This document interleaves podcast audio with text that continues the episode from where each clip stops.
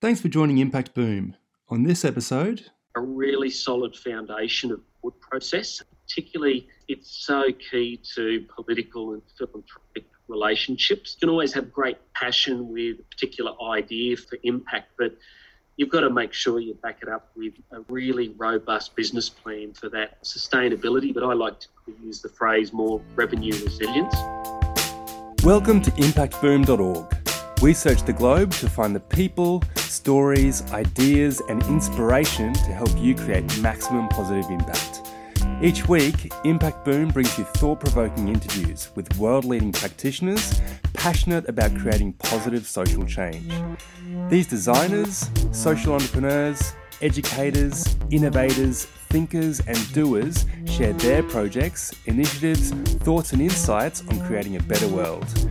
You can find all the stories, links, and other great content at impactboom.org. Follow us on Facebook or Twitter for the latest updates, or subscribe to the newsletter or on iTunes. Thanks for listening to episode 309 of Impact Boom. My name's Tom Allen, and I'm passionate about bringing you the latest interviews and insights to help you create positive social impact. Today, we're speaking with Paul Quilliam. Paul is currently the driving force behind the emerging SENTAS, the Social Enterprise Network of Tasmania, and provides island state representation on the committee of ASENA, the Alliance of Social Enterprise Networks Australia. By day, he's the state manager for Your Town and Kids Helpline in Tasmania, with programs across employment, children and family services and social enterprises. Having spent two decades in the education and IT sectors, Paul spent the next several years co founding Hummingbird House, Queensland's only children's hospice. With an executive MBA, Paul has an extensive background also in healthcare, business, and not for profit sectors. Paul recently served as a global board chair of the International Children's Palliative Care Network, is currently on the Elizabeth Kubler Ross Internationally Advisory Board, and is a long term executive advisor to QUT's Executive MBA program. Just prior to COVID 19, Paul was awarded Global Not for Profit Entrepreneur across 277 business schools through the Association of MBAs for his work in palliative care. He's been awarded an Outstanding Alumni Award through QUT and has been a Queensland Local Hero finalist for Australian of the Year in 2017. So, in today's podcast, we'll discuss Paul's insights into the social enterprise ecosystem in Tasmania. And we'll also discuss Paul's key insights learned from leading this great variety of different social enterprises and not for profits. Paul, it's an absolute pleasure to have you here. Thanks for joining us. Thanks, Tom. An absolute pleasure to join you on Impact Boom. Great. So, Paul, I'm really keen to learn a little bit more about your background and what it was that led to your interest in passion in social enterprise. Yeah, Tom, look, it's been quite a journey to get to this point in time. And my background's in education, business, IT, community services, and healthcare. But I started out as a primary teacher, inspired actually by work that I did in Launceston many moons ago that mm. led me on that trajectory to become a primary teacher. Yep. Really starting out there, I've always been passionate about getting the best out of young people. And it's over 20 years in school environments. I transitioned from teacher into educational admin and undertook executive MBA in 2009, 2010. Is this uh, first study at QUT exposed me to a complete paradigm shift of looking at the world differently and surrounded by an outstanding cohort of senior executives, those thought leaders over a two year period. It literally changed my life trajectory and led me into one of my biggest entrepreneurial ventures to date, taking me from a role of chief of staff at a large P to 12 school of 1,300 students founding Hummingbird House as Queensland's only children's hospice. From there, after having grown up in Tassie as a teenager up north, I moved back only a few years ago and have loved every minute of my current role, building relationships across the social enterprise sector, being energised by those that are genuinely turning ideas into impact. It's certainly an emerging scene down there in Tasmania in terms of just seeing how quickly this social enterprise ecosystem is growing down there. I've had the, the pleasure of making four trips this year so far down to the beautiful island that is Tasmania. Absolutely love it down there. I think it's a great part of the world, Paul. You're lucky to be down there.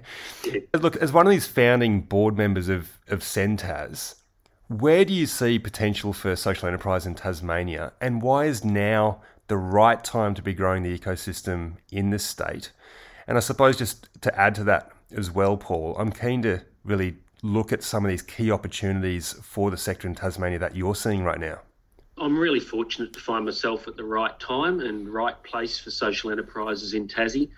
Tasmania is the last state to establish a formal social enterprise network. Work. So SENTAS is on its way. I firstly want to recognise all the incredible work of those that have been advocating for social enterprises over the last decade. There has been some really significant groundwork from Dr. Robyn Eversole and Kylie Eastley way back in 2011 where the first significant study reported, and I think that was through partnership of Institute of Regional Development and UTAS. Yeah, but right.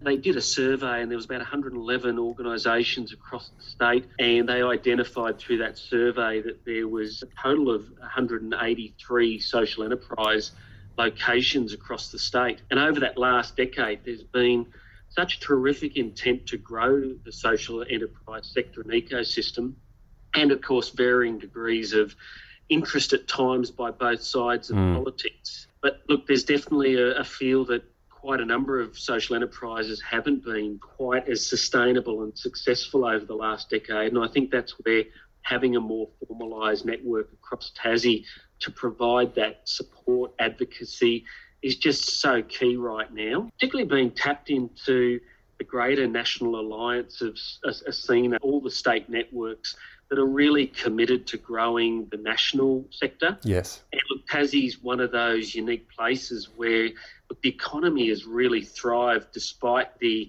the pandemic. And look, there's never been a better opportunity to bring social enterprise ideas into fruition and to realise the exciting impact that they can make to transform lives and, and strengthen communities. I think with with 29 LGAs. It's quite unique down here. I think that's actually key to the uniqueness that the island's broken up into those 29 areas that can really champion social enterprises within the ecosystem down here. Yeah, absolutely. So many opportunities and some great initiatives and activities already just happening across the state, as you mentioned, Paul. So we, let's discuss some of those a little bit later. But I did mention in your introduction that you are the state manager of your town and Kids Helpline in Tasmania. So could you share a little bit more, Paul, about the work of those organisations and how they're already supporting the community? When I returned to Tassie a few years ago after having lived up in Lonnie as a teenager in the 80s, I, I took on the role of state manager for your town, formerly known as Boys Town. So that's been operating for more than 60 years. The hero brand of the organisation is, course, Kids Helpline, is the national 24 7 helpline for children and young people. Yep. And that's been operating for, for more than 30 years now. And as well as employment services and children and family programs, a key part of my role was inheriting the oversight of the gardening services social enterprises in the northern suburbs of Hobart. And it's grown from where we started off with only a couple of teams, Jim's mowing of social enterprise, gardening and landscaping.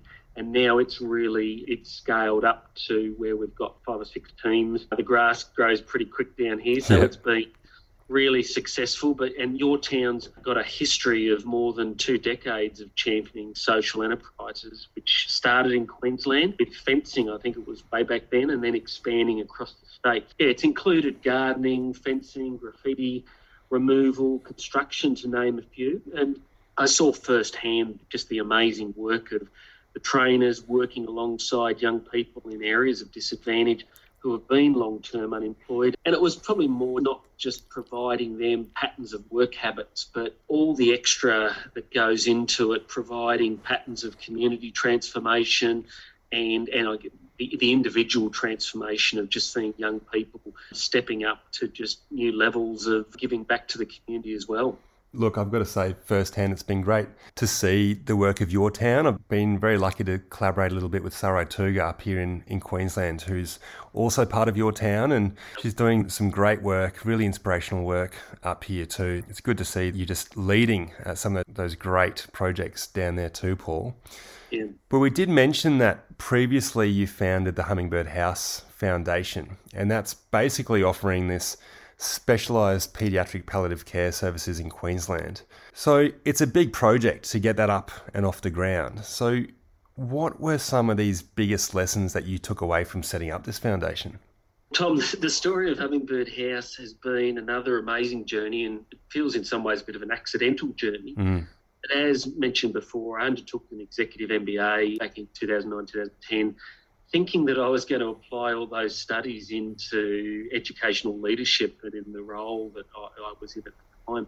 But as often as the case, the universe conspires, and I found ourselves co founding Queensland's only children's hospice. And again, we've always had that live by the mantra, I must do something. Had that aha moment. And as a result of this process of advocacy, too, I also, as chair, the global chair of the International Children's Palliative Care Network, which is wow. a global body paediatric palliative care with an estimated 21 million children challenged with a life limiting condition. So, mm. if primary teacher to board meetings in Durban and Berlin, it was on so many levels. And but a key part of that success was you know, building relationships right across the sector, building relationships across a complete ecosystem. You're not sure of the text to start with. I guess it's the skill of navigating the complex, but relationships are always key. A particular note was we formally twinned with the Duchess of Cambridge's charity, East Anglia Children's Hospices, which in turn led to private meeting with Princess Kate in 2014, which was yeah, hmm. quite amazing. And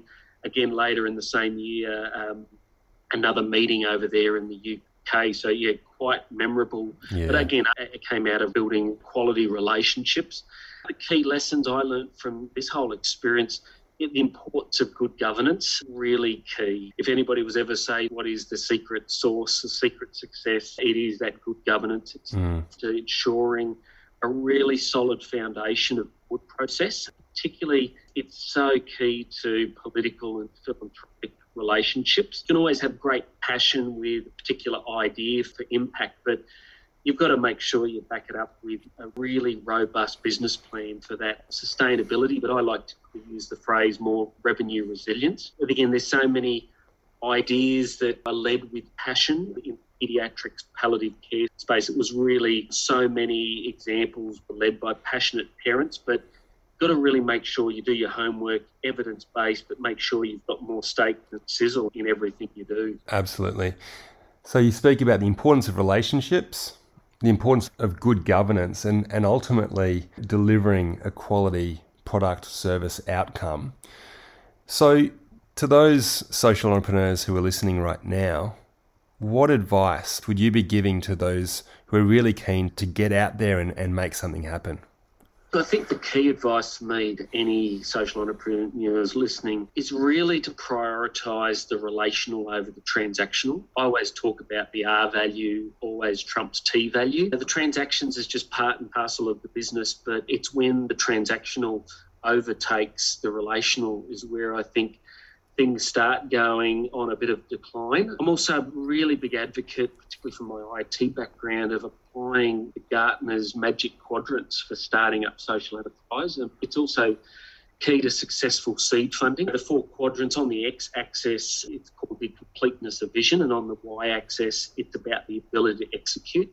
It's about how you commit the balance and committing energies to both axes. So you can have social entrepreneurs that really passionate and think they've got the completeness of vision, mm. but unfortunately don't have the elements or the framework of scaffolding to, execute. On the other hand, you can have people that have rallied the troops to execute the vision, but perhaps that vision really complete um, mm. within that ecosystem.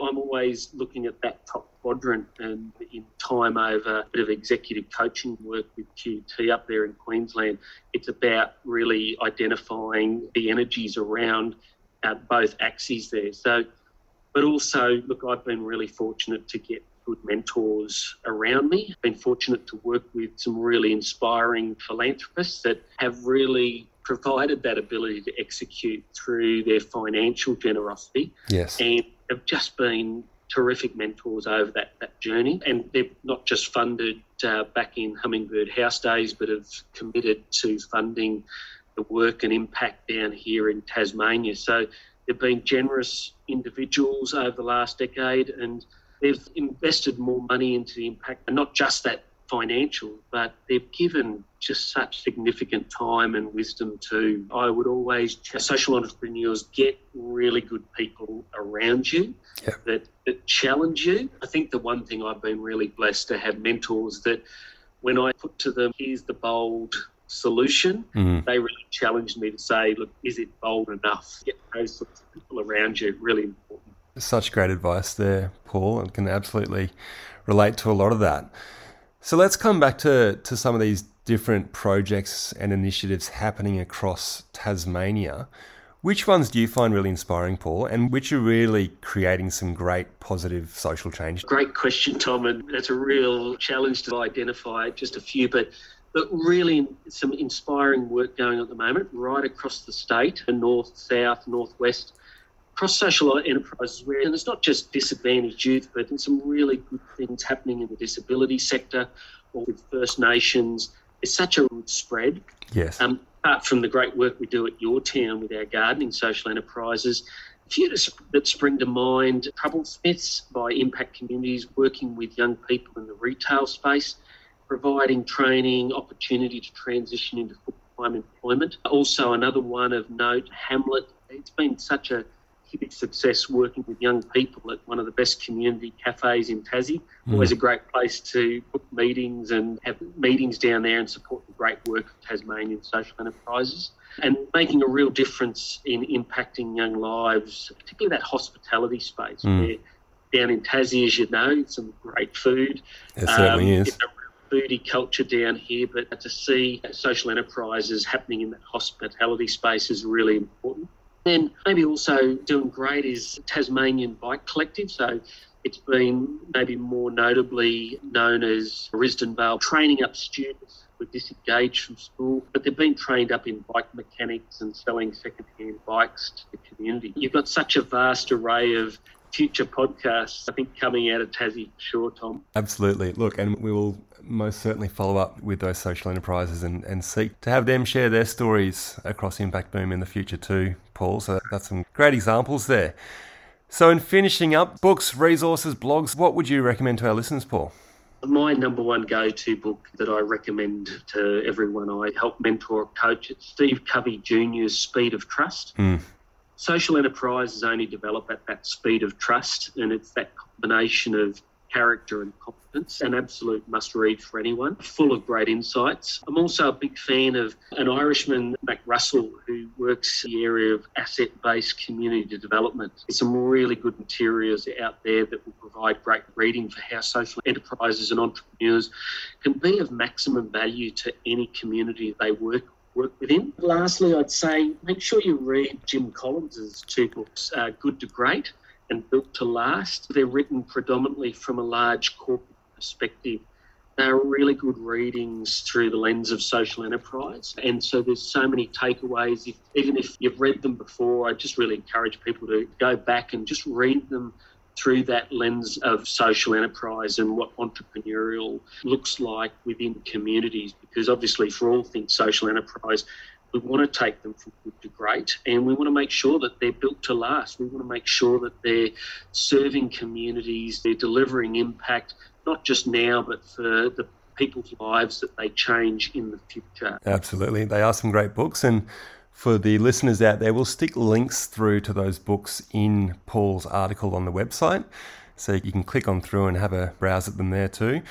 But Paul, I'll look forward to catching up with you next time I'm down in Tasmania. But otherwise, if not, in September this year, we'll look forward to welcoming you up to Brisbane to the Social Enterprise World Forum and, and learning more about what's happening down there during that week of activities too. So thanks again for your really generous insights and time today. We really appreciate it. No problem, Tom. And we look forward to having really good representation from Tassie Social Enterprises up, up in Brisbane at the World Forum in September and look forward to catching up. Thanks for listening to Impact Boom. You'll find links to the initiatives, people, and resources mentioned in this podcast on impactboom.org. Please leave your comments below, and remember, we'll be publishing fresh inspiration and insights to help you create positive impact every week on the website Facebook page, and Twitter.